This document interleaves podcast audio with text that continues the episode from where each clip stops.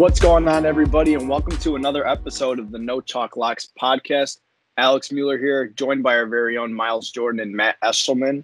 Another winning week in the NFL for the boys in No Chalk Locks, posting a 56% win rate on week three. So we'll go ahead and jump into that. Also, later on this podcast, we will preview the upcoming NHL season. That is just two weeks away. Right now, it's Tuesday, September 28th. We are recording at night. Um, but let's go ahead and jump into this NFL slate that we saw this past week. So Thursday night football kicked off week three with the Panthers on the road against the Texans. In Houston, we have a problem. A nice, easy cover the spread game here for Carolina. Miles happens to be a longtime Panthers fan, so no better than he to talk about this one. Yeah, I mean, this was kind of the Panthers' game to lose, in my opinion. And it's one of those where we got out of there with a win, but we got two main injuries in Christian McCaffrey and Jaycee Horn going down. Um, it was really never in question. I don't think the Mills is worth shit. He does have a long neck, and uh, a lot of people are fans of a good neck, but it just wasn't enough for the Texans. oh my God! Yeah, it, clearly it wasn't. Um, Houston was one for nine on third down conversions. That's not going to get you far. Uh, closing line value showed that 80% of spread bets were on the Panthers, so it looked like everybody ate that night. Um, let's jump into the Sunday afternoon. It was Chicago versus Cleveland, and oh my God. So being from Chicago, I think I speak for everybody on the Bears fan base that Matt Nagy has to go. Um, watching this game was absolutely miserable. 30 dropbacks, 21 of them were five man protection, and they moved the pocket just once all first half. Completely unacceptable when you have a guy like Justin Fields as your quarterback, right? If you're Matt Nagy, you have to set your quarterback up for success. It starts from the top. So it almost felt like watching that that either Nagy was going out there and saying, "Okay, hey, look, I'm doing this on intentionally so I could prove to you guys that Fields isn't ready. Or he literally just stares at, you know, like a chalkboard, chucks up a few plays and says, Yeah, this is what a quarterback should work under. And that's not how it works, right? You have to set up a playbook that's beneficial to your quarterback.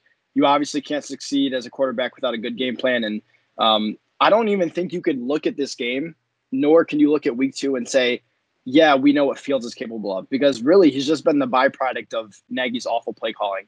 Um, I think they totaled like 47 net yards, which was by far the lowest we've seen. I think that was the lowest since 1950 that Cleveland Browns even allowed that. Um, so just an embarrassment. Something has to give here for um, Chicago. Miles, what did you kind of see? Did you see the same thing when you were watching this game, or what's your take there? Yeah, I mean, I I told everyone coming into the season that I wasn't high on Fields, but it's not like you watch that game and go, "Yep, that was all Justin Fields' fault." Um, I saw a lot of people in the national media ripping apart Nagy for basically just dropping five in pass coverage and just basically not helping his quarterback at all. He wasn't running a lot of bootlegs to move the pocket. He wasn't doing short, easy looks. Um, it was really just a game where Matt Nagy, like you said, almost sabotaged Justin Fields to prove the point that, hey, Andy Dalton should be starting. Yeah, it's frustrating to see that too, because I mean, when you when you're going into that draft last year, you know that you're picking up Justin Fields. You know what he's capable of, right? He's a scrambler. He can run, but you're setting up five man protection on 21 of your 30 dropbacks. That does nothing but kill the quarterback, right? Where does that give him any run to room, really? Yeah, I mean, I completely agree. It was definitely not a game plan that was optimal, uh, to say the least. But at the end of the day, Justin Fields also sucks, so I don't really sympathize too much um, for him. And uh, you know, at the end of the day, you are what you are. I'm gonna I'm gonna have to disagree on the sucks part. I don't think we've seen too much of him yet because we are under we are under Nagy, but I think things need to change uh, moving forward for the Bears. But no, moving past I saw, this game, I saw him in college. I saw him in college. well, he put up numbers in college, right? But we'll agree to disagree here. Yeah, yeah, yeah. Um, moving on, the Baltimore versus Detroit game. This one had uh, probably all Baltimore teaser fans and spread cover fans um, just nervous as hell. Um, if it wasn't for the Ravens, Lord and Savior Justin Tucker, who ended up hitting a 66 yard field goal to win this game, this Baltimore team wouldn't be getting, or it would be getting more criticism than it is right now. Um, Ash, I kind of want your opinion here. When Lamar got sacked with 35 seconds left and it's fourth and 19, Lions are up one. Did you almost feel like that was it for Baltimore?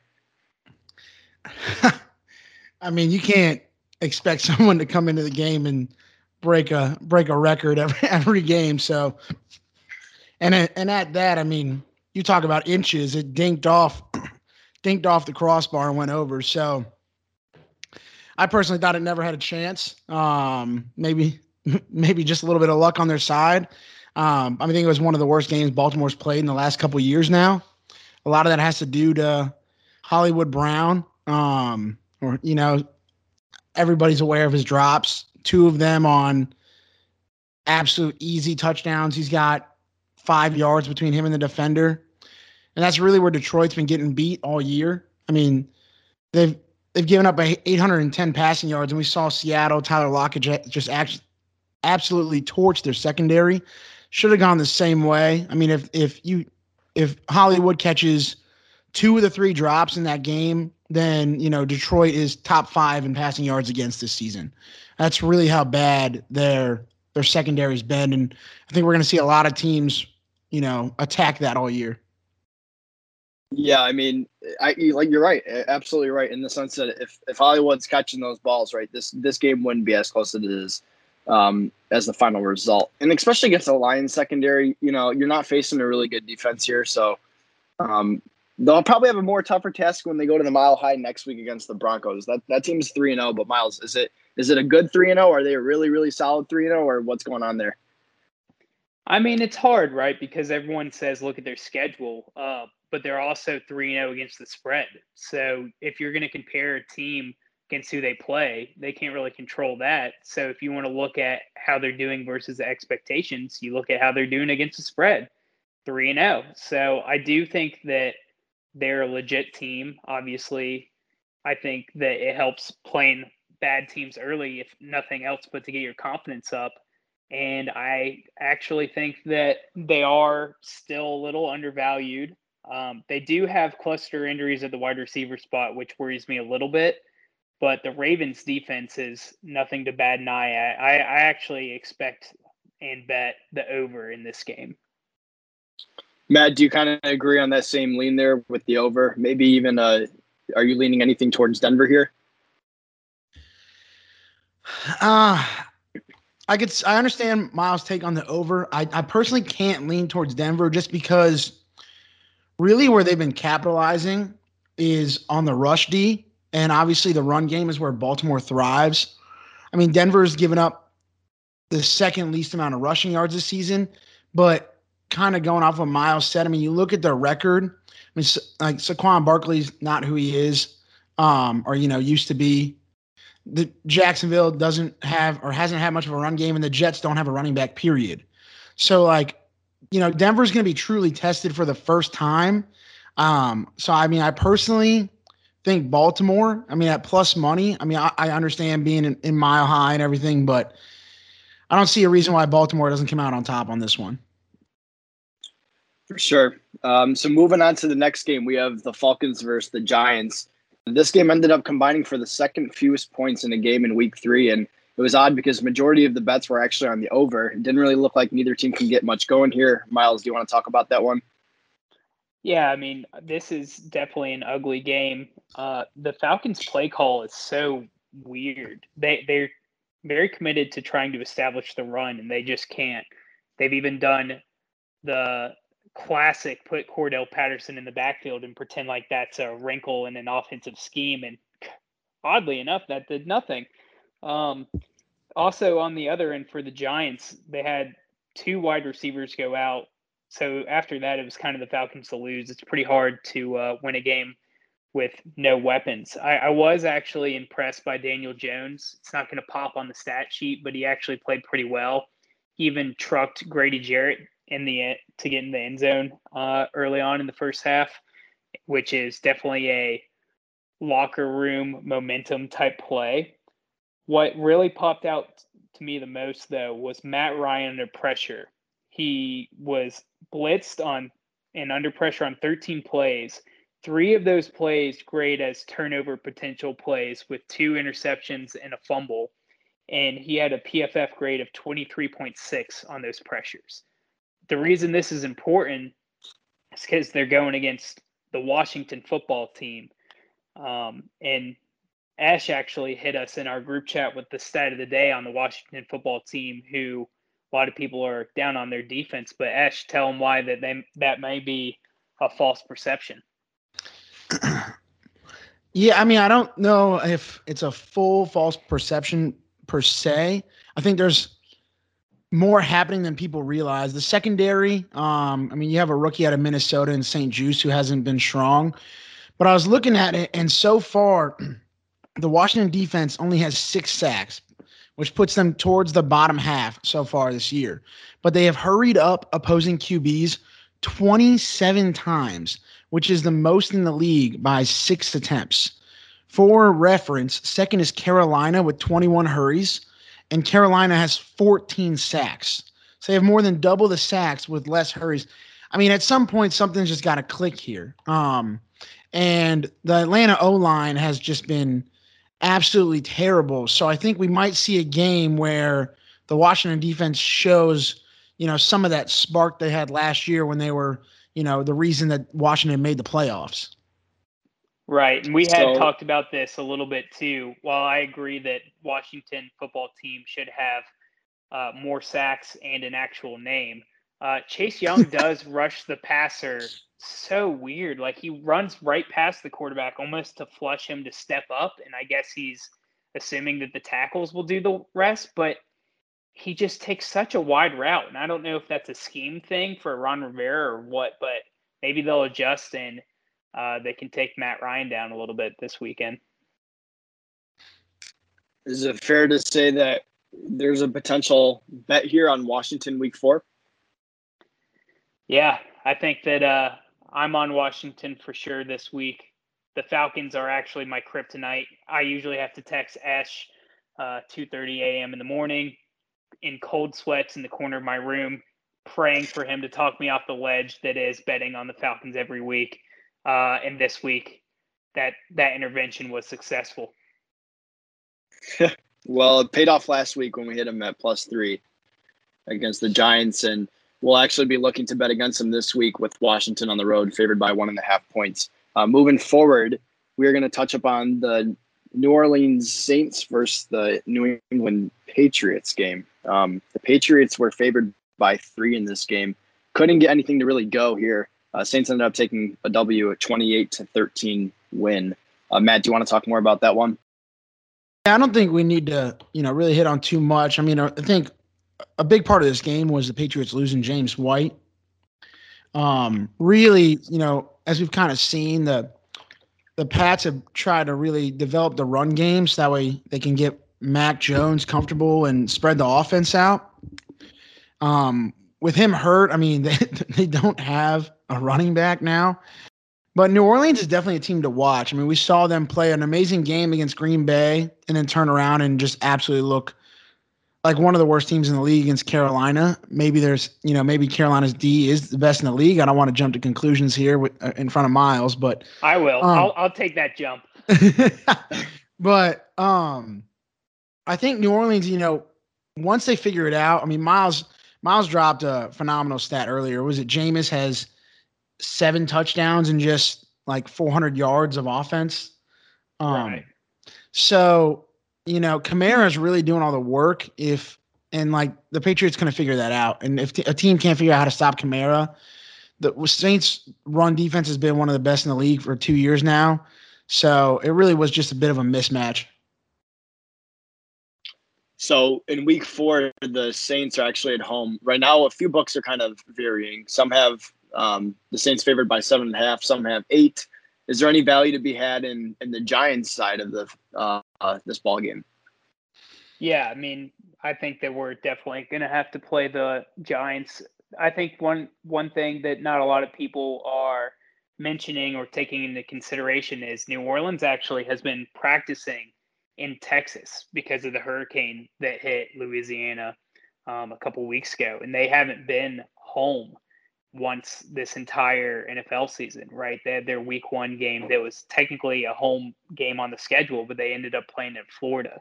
So I think this is a week that a lot of players get back. They they're adjusting to getting back home. Maybe they're taking care of things that they haven't been able to since they haven't been home. You know, they have a pile of uh, things on the to do list, and they could easily overlook this Giants team that I don't think has played that bad. Now, I I do hope that um, Shepard is healthy for this game for, for the Giants, but I just think eight is entirely too much. Yeah, I think a bit more than, than anything of a touchdown. Um, pretty much lock in the Giants there, and for all the reasons Miles brought up as well. Um, moving forward is the Cincinnati Bengals versus Pittsburgh Steelers game, and uh, oh man, the Steelers offense just looked awful. Um, it did. I, honestly, it doesn't even feel like they have a, a plan. Najee Harris was the leading receiver for the Steelers, and a big part of that actually is because the Steelers have a completely new O line, and they can't seem to give Harris the protection that he needs, and that's pretty much forcing Big Ben to dump it off to Harris and limit the deep game. So this makes me bring up the question to you, Miles: Is could this actually be Tomlin's first losing season? Because we're going to see Week Four, and he could potentially be one and three on a road game against the Packers. Yeah, it's definitely not a favorable spot in their schedule. Um, I will say that this is not your classic Pittsburgh team. They're no longer Blitzburgh. Uh, they're not blitzing a lot.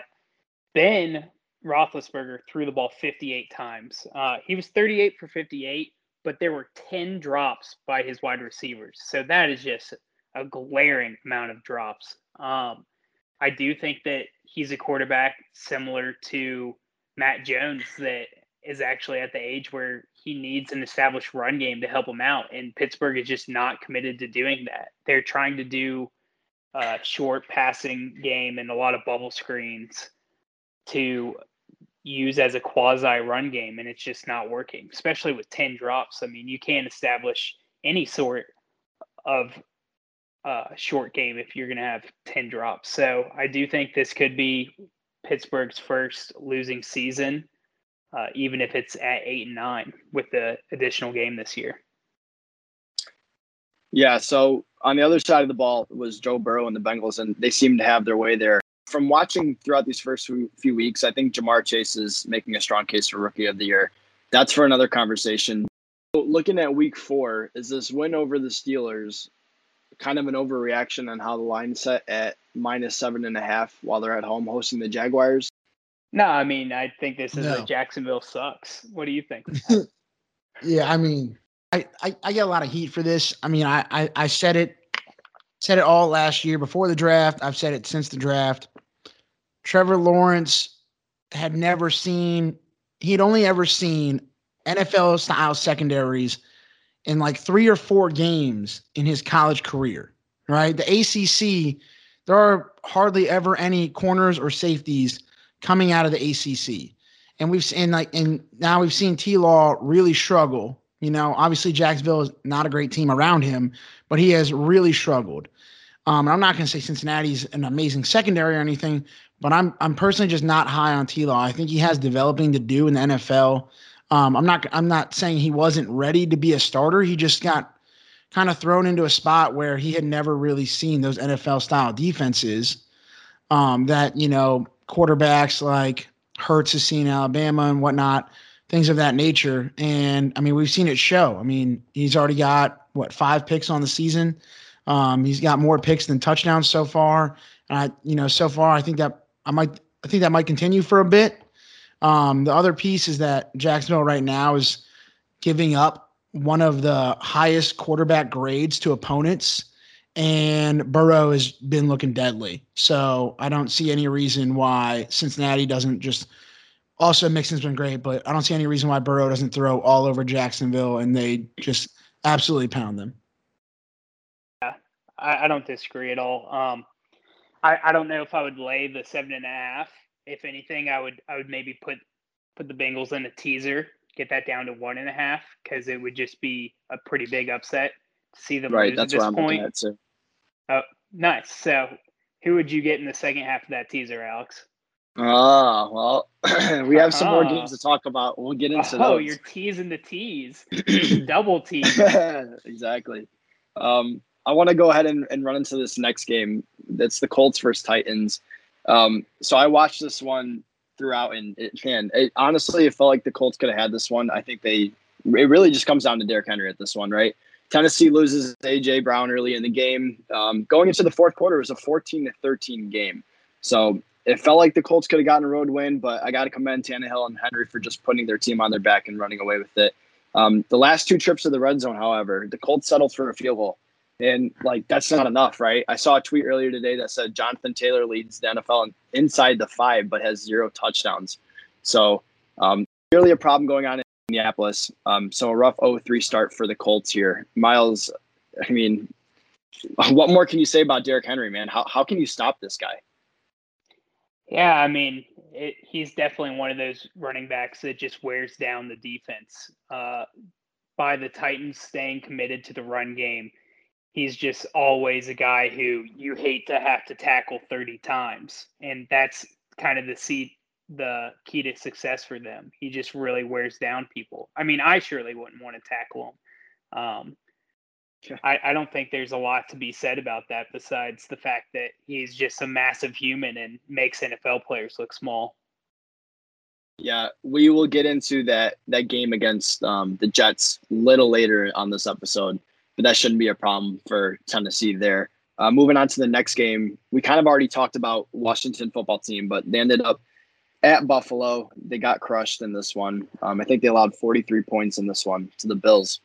However, Matt, you already did talk about this Washington football team. So, uh, given that we already have that type of information, I want to talk more about that Buffalo side. In week four, they're favored by 15 and a half points on some books, and it goes all the way up to minus 17 at other books. Uh, this is a this is the highest line I've seen in a while. Um, is Buffalo certified elite to cover the spread, or is this too much, or is this a layoff? What's kind of your take here? I mean, that's that's such a tough spot. I mean, 16 and a half is more than you're talking about a three score game. I mean, granted, they just did that to Washington. Um, and they did it to Miami, but I don't know. It's that's just that's just so big for me to say Buffalo can cover and also, you know, so big for me to say Houston couldn't cover. I mean, it's really a tough spot. What I saw from Buffalo last week was just clicking on all cylinders, really the last two weeks. Their first game against Pittsburgh, Josh Allen really couldn't get the offense going. We didn't see much going on in the in the passing game. Um, what's really kind of been maybe uh, a bright light for Buffalo has been Moss. I think he's got four touchdowns in the last two weeks, um, three or four. Um, coming out of the backfield, if they can actually continue to keep him going, it really opens up you know, the receivers, opens up that pass option, that play option game, which would be big for Buffalo. I mean, really, Washington probably only should have scored what 14 points. They had the most ridiculous kickoff in NFL history that put them automatically in the red zone. So tough to say. I don't know. Thinking about it now in the spot more would probably lean Buffalo. But man, 16 and a half. When was I don't know the last time we saw a line that large. It's probably the largest line in in two or three years. Yeah, it's really high up there. I'm personally on a layoff here. I know that Miles kind of talked over the past few episodes on how Texans defense isn't as bad as we might perceive it to be. Um, I don't know, Miles. Is there any edge there? Like with that being said, or is this kind of still a layoff game? Yeah, I mean, I actually had the opportunity to take the Texans plus 17 and a half, and I still laid off. Um, I, oh, I knew yeah. that number would go the other way, but I was just like, do I really want to entrust Davis Mills with my hard earned money? And I sat there and I thought about it for a little bit, and I thought, you know, I don't have to bet every game, so I'm not going to bet this one. Um, yeah if if I were to look at a prop of this game, I would look for Davis Mills to throw an interception because I think he got lucky not throwing one against the Panthers, and I think he'll be in a spot where he has to come back from a large deficit. It will try to force things similar to what Taylor Heinicke did. So I would look for that prop and I would play it um, honestly as much as minus 170. I think I, I've got another prop for you. Go ahead. I mean, they have yet to give up 300 yards in the air. Even to Pittsburgh, I mean, they only gave up 252. I mean, if there's a Mills prop anywhere around 250 to 260, I'd take the under on that. Yeah, that's a good one for sure. Don't hate that. Noted. So, two potential props to take there. um, in a game where the spread doesn't look like there's much of an edge here. Moving forward, a game of the week for sure would be the Chargers versus the Chiefs. Um, the Chiefs are one and two to start the season. Their defense is graded as league's worst according to PFF, and Mahomes threw two interceptions. But hey, Josh Gordon is signing with them, so all is good, right? Um, but bad defense and an offense is turning the ball over seems to be a problem for the Chiefs right now. Miles, I'll let you go ahead and talk about how Herbert and the Chargers ended up taking the W here. Yeah, I mean, first off, I think that Josh Gordon is a great fit with the Chiefs. I know that historically, uh, peyote is a great uh, common commonality between Josh Gordon and Chiefs. So I think that that's going to work out pretty well. Uh, as far as the Chargers, I would say that this team looks like they're ready to make a Super Bowl run. Um, Justin Herbert is legit. I know that we had speculated, mostly myself, that there could be some regression since he had very high PFF grade under pressure last year, which is generally uh, fluky. But they've revamped that offensive line, so he's not even under pressure as much. And they have weapons all around. Mike Williams looks like a legit 1B receiver to Keenan Allen 1A. Um, the defense is flying around. I mean, them holding Dallas to 20 points looks more impressive now. Uh, they they obviously took care of business against the Chiefs, created three turnovers. Uh, so it's it's a situation where I'm high on the Chargers rather than super worried about the Chiefs. Are you high enough now, to back this Chargers team as a three and a half point favorite at um, home on Monday Night Football against the Raiders? Yeah, so that's an interesting question. Um, that there would be a majority of Raiders fans in that Charger Stadium this weekend, which I believe, right? Because Oakland Raiders is where they're originally from. So I think the Raiders getting three and a half points is a little much, considering they actually will have more of the fans. I'm I'm full stand on the Chargers. I think I mean one of the toughest losses I've had this season was them not covering against Dallas. I personally think, I personally think, I mean, they they blew that game. I'm, I'll I'll say it straight up. They were one for four in the red zone. I mean, absolutely threw that game away. Um, but I'll just say this: I think they're legit. I do like the Raiders. I had them in that huge Monday night game against was it Monday night, Sunday night, Sunday night game against Baltimore. Um, Miles, I know you know we were high on them in that game over Baltimore. That you know that right. was a nice win, but I mean Derek Carr, he's he's throwing on all cylinders. I think you know potentially the over. Let's see what that that's at. I mean potentially the over. 50, oh, 52 and a half is kind of high, but I mean you're talking about right now two of the highest you know best throwing offenses in the game. Um, but I'll just say this. All right, there's a chance right now that the Chargers could very well end the season six and one. So let's just not be surprised if they're the number one or two seed. That's all I'm saying. Wait, end the season six and one. Yeah, their their their last seven games. I'm just saying, like that's how high oh, I am oh, on this oh. team. Their last seven games are very nice, very nice schedule they got, and this is a team that's you know that that's going to be ready for the playoffs and they're going to make some noise and i don't think a lot of people are talking about them we're going to move on to the next game here. Um, arizona versus the jacksonville jaguars.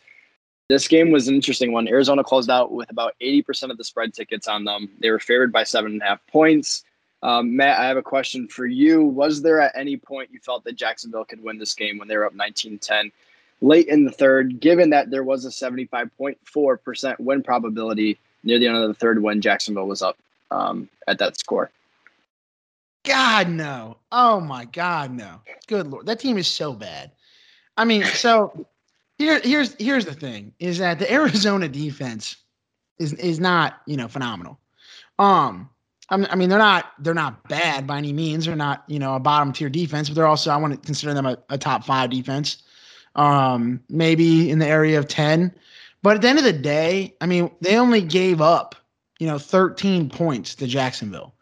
There was a 109 yard field goal return. So, I mean, the Jacksonville offense, they, they couldn't move the ball at all. I mean, it was just a matter of time for Kyler, in my opinion. Um, you know, maybe the spread was I was a little worried at times, you know, at one point. But for Arizona to win that game, I had no fears whatsoever. So do you kind of have that same mentality going into week four when they're on the road against the Rams at plus four and a half? Let me tell you, the Rams are a good team. I, I hate to admit it. We I know I know Corey was on last week and he's a massive Rams fan and hopefully he doesn't even listen to this episode, but they might be the real deal. I kind of, I mean, I've I've loved Stafford for a long time. I thought he was a great quarterback. He's got a, a heck of an arm, and he's the per. He seems to be the perfect fit. Um, and I think a lot of people might be, you know, overreacting a little bit. There seems to be a, quite the hype train for Rams winning the Super Bowl. It's become, I mean, I've seen it like almost everywhere now. Um, which I think is getting a little carried away. I think they definitely are a contender. I don't know if I would say that they're favorites or anything, but four is, I mean, we just saw what they did to to Tampa, and I would consider Tampa a better team than Arizona. I mean, honestly, you know, I'd probably play. I'd probably lay the points on LA on this one.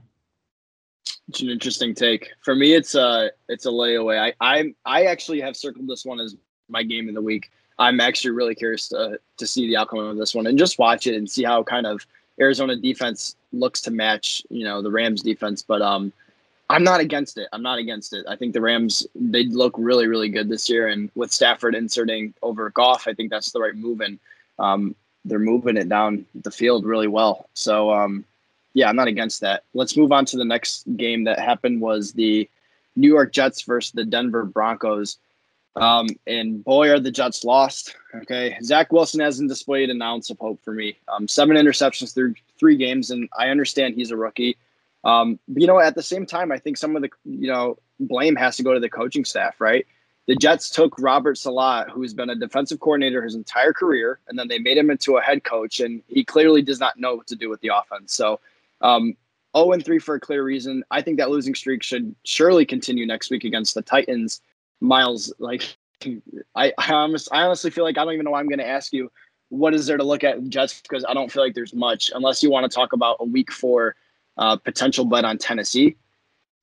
No, so I actually had Jets in a teaser all the way up to 17 and a half, and they couldn't even cover that for me. I mean, they got blanked in this game. Um, you know, it's it's a situation where you have a rookie head coach, you have a rookie quarterback. It's just not a great marriage right now. You have a, uh, you know, one of them is Zach Wilson's a Mormon, and then you have Robert Saleh. You can only speculate what's going on there. I just don't think it's a good fit. Yeah, I'm with you, and I think that that's going to continue to happen the rest of the season. Uh, moving on to the next game, the Miami Dolphins versus the Las Vegas Raiders honestly, this game should not have been a nail biter for the Raiders, but it ended up being so um, simply because of the last drive. Really, Brissett took Miami from the 18 yard line, their own 18 yard line, to the Raiders' end zone and converted two fourth downs on that trip. Sent it to OT. However, the Raiders won that field goal battle in overtime and squeaked away with another win, going three and zero oh on the year. Um, what what kind of happened here with the Raiders, Mile? How did that break down? Yeah, like you said, that this was a game they 100% should have covered. They had the Dolphins uh, at fourth down with the game on the line twice and just couldn't put the game away. Um, the Dolphins also, I I thought, played pretty well on defense. Obviously, that pick six was a huge defensive play, but if you take that pick six away, then it's not even a game. Uh, I think the Raiders kind of were in the driver's seat the whole game, which is weird to say considering it went into overtime. But I think this was a misleading final for sure, and I I can't really say that the Dolphins deserve to cover this game. Yeah, no, I actually 100% agree. If you look at the just like box score and you look at the stat, right? If you look at the score, you're just thinking, okay, well, the Dolphins did a good job of covering. And, and realistically, the game script told otherwise. Um, so Miami having covered this game, fortunately for them, they're going to go home in week four as a minus one and a half favorite. Some books actually are all the way up to minus two and a half, um, and they're against the 0 3 Colts. Is this a spot to back the struggling Colts here? What or is there any edge to be had here? Yeah, I think the play here is actually under 43, under 43 and a half. Uh, these are two teams with great defenses. you saw the Colts limit the Rams on offense a couple weeks ago. Even the Titans, they played pretty well. And their two quarterbacks in Carson Wentz and Jacoby Brissett, or even if it's Tua, that I'm not very high on. I think that both teams will play not to lose the game with a relatively conservative play call. I think that the under is the move here. I don't really want to bet on either of those teams personally. Yeah, I can get behind that under as well. I, I think that's the lock for this game. Um, another afternoon game to look at is the Seattle Seahawks versus the Minnesota Vikings. Um, and no chalk locks, we all had the Vikings to cover the spread here. Some some grabbed at plus one and a half early, others grabbed later at plus two and a half. But I think going into this game, we were all just high on Minnesota to cover the spread, and for good reasons, right? Like they start the season out 0 2 in two games that they honestly could have won. They go into week three to Minnesota for their first home game against the Seattle secondary that I personally would say is average, and by metric standpoint, is probably below average this year. And so the Vikings ended up silencing that Seattle offense in the second half, second half to pick up their first win. Uh, Matt, do you want to kind of talk about how Minnesota pulled away here? I mean, don't get me started on Captain Kirk. Um, I think Kirk Cousins is highly underrated. I think he gets a really bad rep, and I couldn't tell you why. But I mean, right now Seattle has given up eighth most like yards, adjusted yards per attempt. And I mean, even on yards per completion, they're still only middle of the pack. Like they're just for passing. I mean, they're really just not the secondary is just not there. They've given up the seventh most um, yards per game to quarterbacks. I mean, their offense is still is still great. I mean, Metcalf and Lockett. I mean, they're phenomenal wide receivers. But I mean, it's kind of like what we've seen with Kansas City. Like you gotta you gotta have a defense. The defense has got to click. So it's a tough spot. I mean, we were all on Minnesota for the reasons of their secondary. I think it'll be interesting this week because we see Seattle playing San Francisco, who doesn't have a quarterback. So I don't know. It's going to be very interesting this week um, because they really are just trying to stop the run. Jimmy G stinks, but I'd probably you know look at Seattle this week a lot more than you know last week but I'd be interested in what Miles' thoughts are on that. Yeah, this is a game where we were talking earlier in our group chat um, that the line opened up around San Francisco minus three and a half. So if you like Seattle, you should have played it early. Now it's at three. Some books have it at three, even money. And I'm actually waiting and hoping that it goes to San Francisco minus two and a half, and then I'll play that honestly, it's more of a numbers thing because uh, 18.68% of games end on three. So three is such a valuable number. Uh, logic would tell you that if it's uh, slotted to be a three point game, that that percentage of it laying on three is actually higher. Uh, I also think that the Vikings ran all over the Seahawks even without Dalvin Cook. You could you couldn't even tell that Dalvin Cook wasn't in. And if the San Francisco 49ers do have one thing going for them, it is their run scheme with that patented zone running scheme that Shanahan likes to install. So But they don't have a running back. Yeah, Trey Sermon Trey Sermon is highly touted. So we'll see if he finally pulls through because you're right, he hasn't looked great so far, but I do think that this is a game that I'm going to lay off at the three. And if it gets to two and a half, then I'm going to play the 49ers. And Jimmy G, you know, he, he isn't great, but he's enough to succeed in the Shanahan offense. Uh, and, you know, that's that could be enough for this game. Yeah, so I, I'm actually on the other side. I laid early on with Seattle at plus three and a half. I'd actually even take a plus three here. Um, and my thing is, like Matt said, right?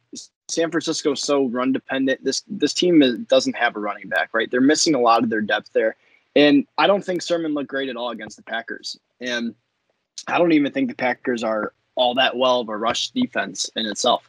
Um, I think Seattle could easily attack. And here's my thing: San Francisco does a nice job at creating pressure on the quarterback. I think that Russell Wilson has been so good in dropbacks and and under pressure over the past years that this game is just going to be another kind of like in his element game. Um, obviously, you guys might not see the same thing there, but for the sake of discussing that game, I'm I'm personally on the Seattle side of this one, um, as I do think they cover the spread here. Moving forward to the next game, actually, this might have been the game of the week, not even the uh, the Rams game early, but Tampa Bay Buccaneers Um, they ended up visiting the LA Rams. And Brady records 432 passing yards, but it just simply wasn't enough as the Bucks played from behind the entire game. I personally thought this game would be closer going into week three. However, I was wrong. Um, so, Miles, do you want to talk about how the Rams pulled away with this one? Yeah, I think that in the end, it was a situation where the Rams just matched up well with the Bucks, Right, the Rams have uh, one of the best cornerbacks in the game, and Jalen Ramsey, and the Bucks are pass heavy, and Antonio Brown was out with COVID. Uh, on the other end of things, you can't really run against the Bucks that well, but the Rams have a, an elite passing game with Stafford and Cooper Kupp, and apparently DeSean Jackson's still alive. So it's good to see. And I, I think that it was just a situation where the matchup favored the Rams, and clearly McVay was pumped going into this game. I don't know if you saw the film of him at halftime after the Buccaneers missed the kick. He was running up and down the sideline, even on the DeSean Jackson touchdown. And I remember last week me talking about how this could be a revenge game for McVay, who kept Brady in check under the last Super Bowl. Clearly seemed like he was extra motivated this week, but what do I know? Yeah, I think penalties also hurt Tampa Bay here. Ended up with seven to Rams one. I can't say that Tom Brady, you know, didn't look bad because he didn't. He didn't look bad. Um, I think this game just came down to who's the better defense here, and, and the Rams took away with this one. That was actually the first time that Tom Brady had thrown for over 400 passing yards, not recorded a single turnover, and lost the game. So that just tells me that you're right. You know, the Rams just had a little bit better of an offense and a little bit better of a defense. It wasn't even a fluky turnover thing. So keep that in mind later because these teams could definitely see each other again in the postseason. Yep. Yeah, I took my elder on the Bucks covering the spread, but overall we win on the week, so can't complain there. Um, and then finally, the Sunday night game, the Green Bay Packers versus the 49ers. Uh, and I, I personally think that this game from the start was Green Bay's to have. Um, and it, like flags were thrown left and right here. I mean, we saw a lot of flags that benefited Green Bay, and there was a ton of PI calls. Um, but aside of that, Rodgers looked great. I can't say the same for Garoppolo, especially early on. Even when the Packers were losing, uh, or even when the Packers were up 17, 17 to zero, I still didn't think the Niners had any business in, in winning this one. Um, Matt, do you feel kind of the same way, or do, do you think that second half rally from San Francisco was uh, a legit thing?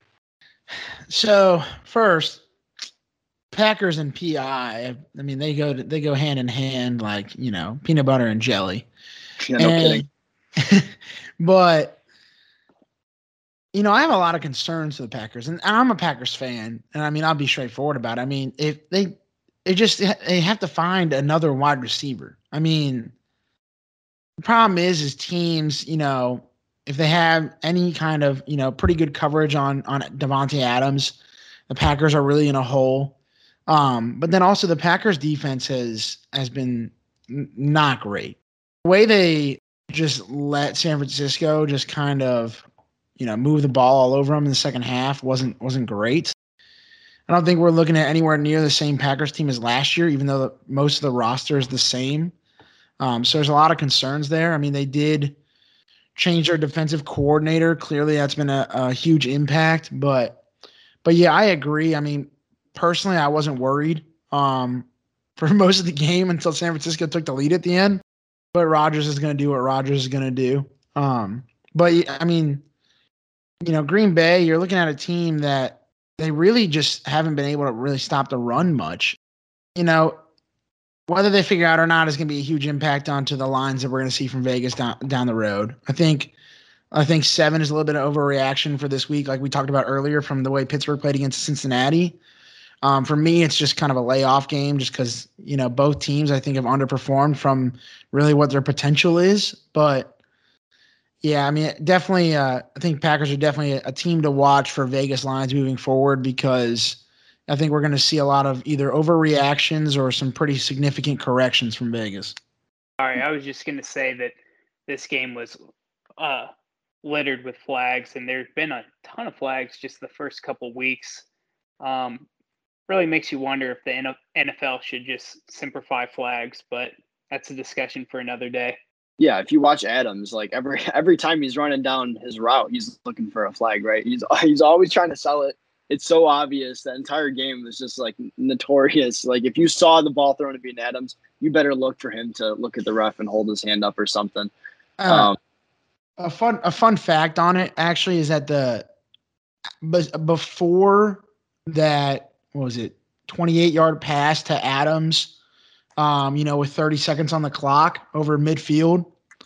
Um, before that play, the Packers' two biggest yardage plays were both PI plays on the game.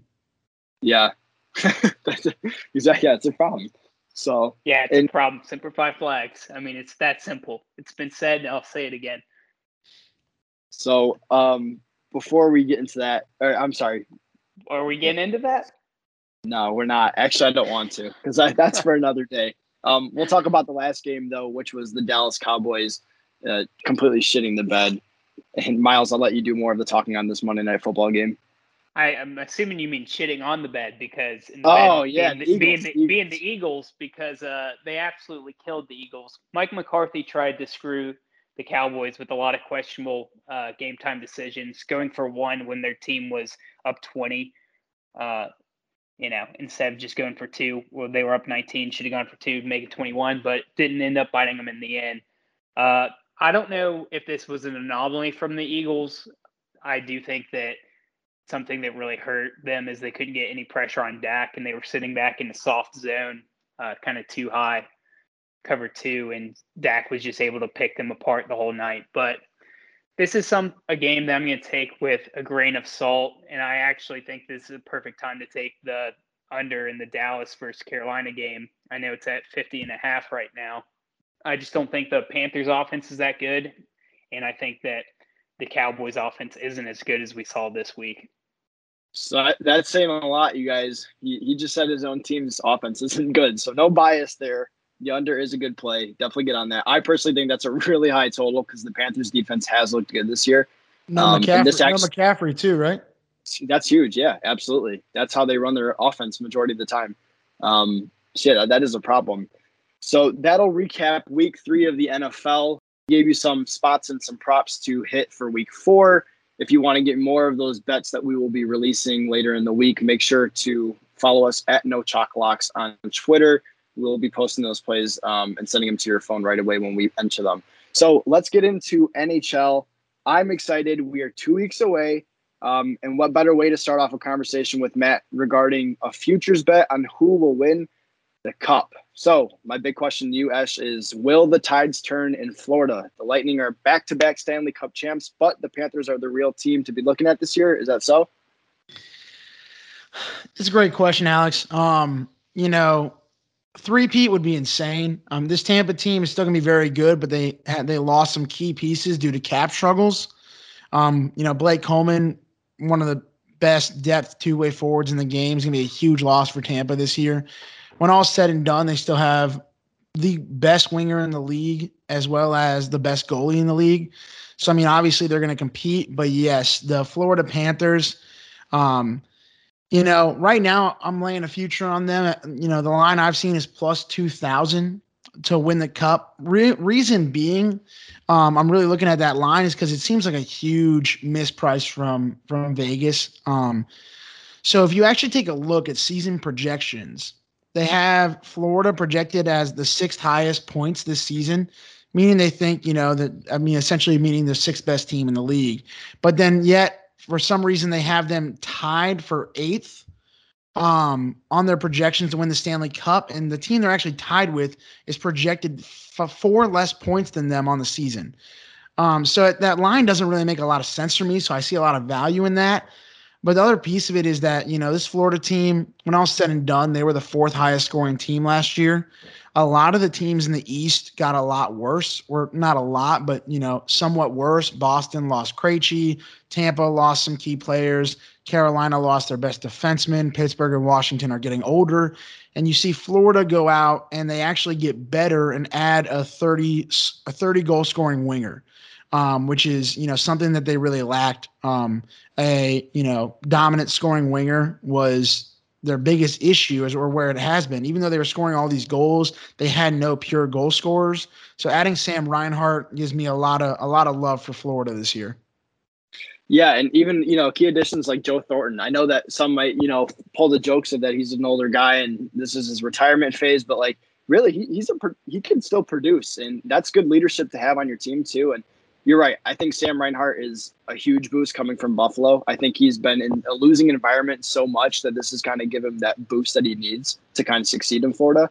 Um, and I think, like you said, at that value you're getting for them to win the cup, I, there's no way you shouldn't take a shot at that futures bet. So, um, love that pick there. And speaking of trophies, the Art Ross Trophy is awarded to the player who leads the league in points at the end of the regular season. So, I kind of want to know your pick. Is there a clear pick here for who will win this trophy? So the, issue is is that I have to say Connor McDavid. Um, Connor McDavid is quite literally the greatest thing to happen to hockey since Wayne Gretzky. Everyone thought it was Sidney Crosby, and Connor McDavid has just been out of this world. Over the last five years, he's led the league in points, so he's won the Art Ross three times. The other two times he got second, and one of the times he got second, he actually all he did was lose to his teammate Leon Draisaitl.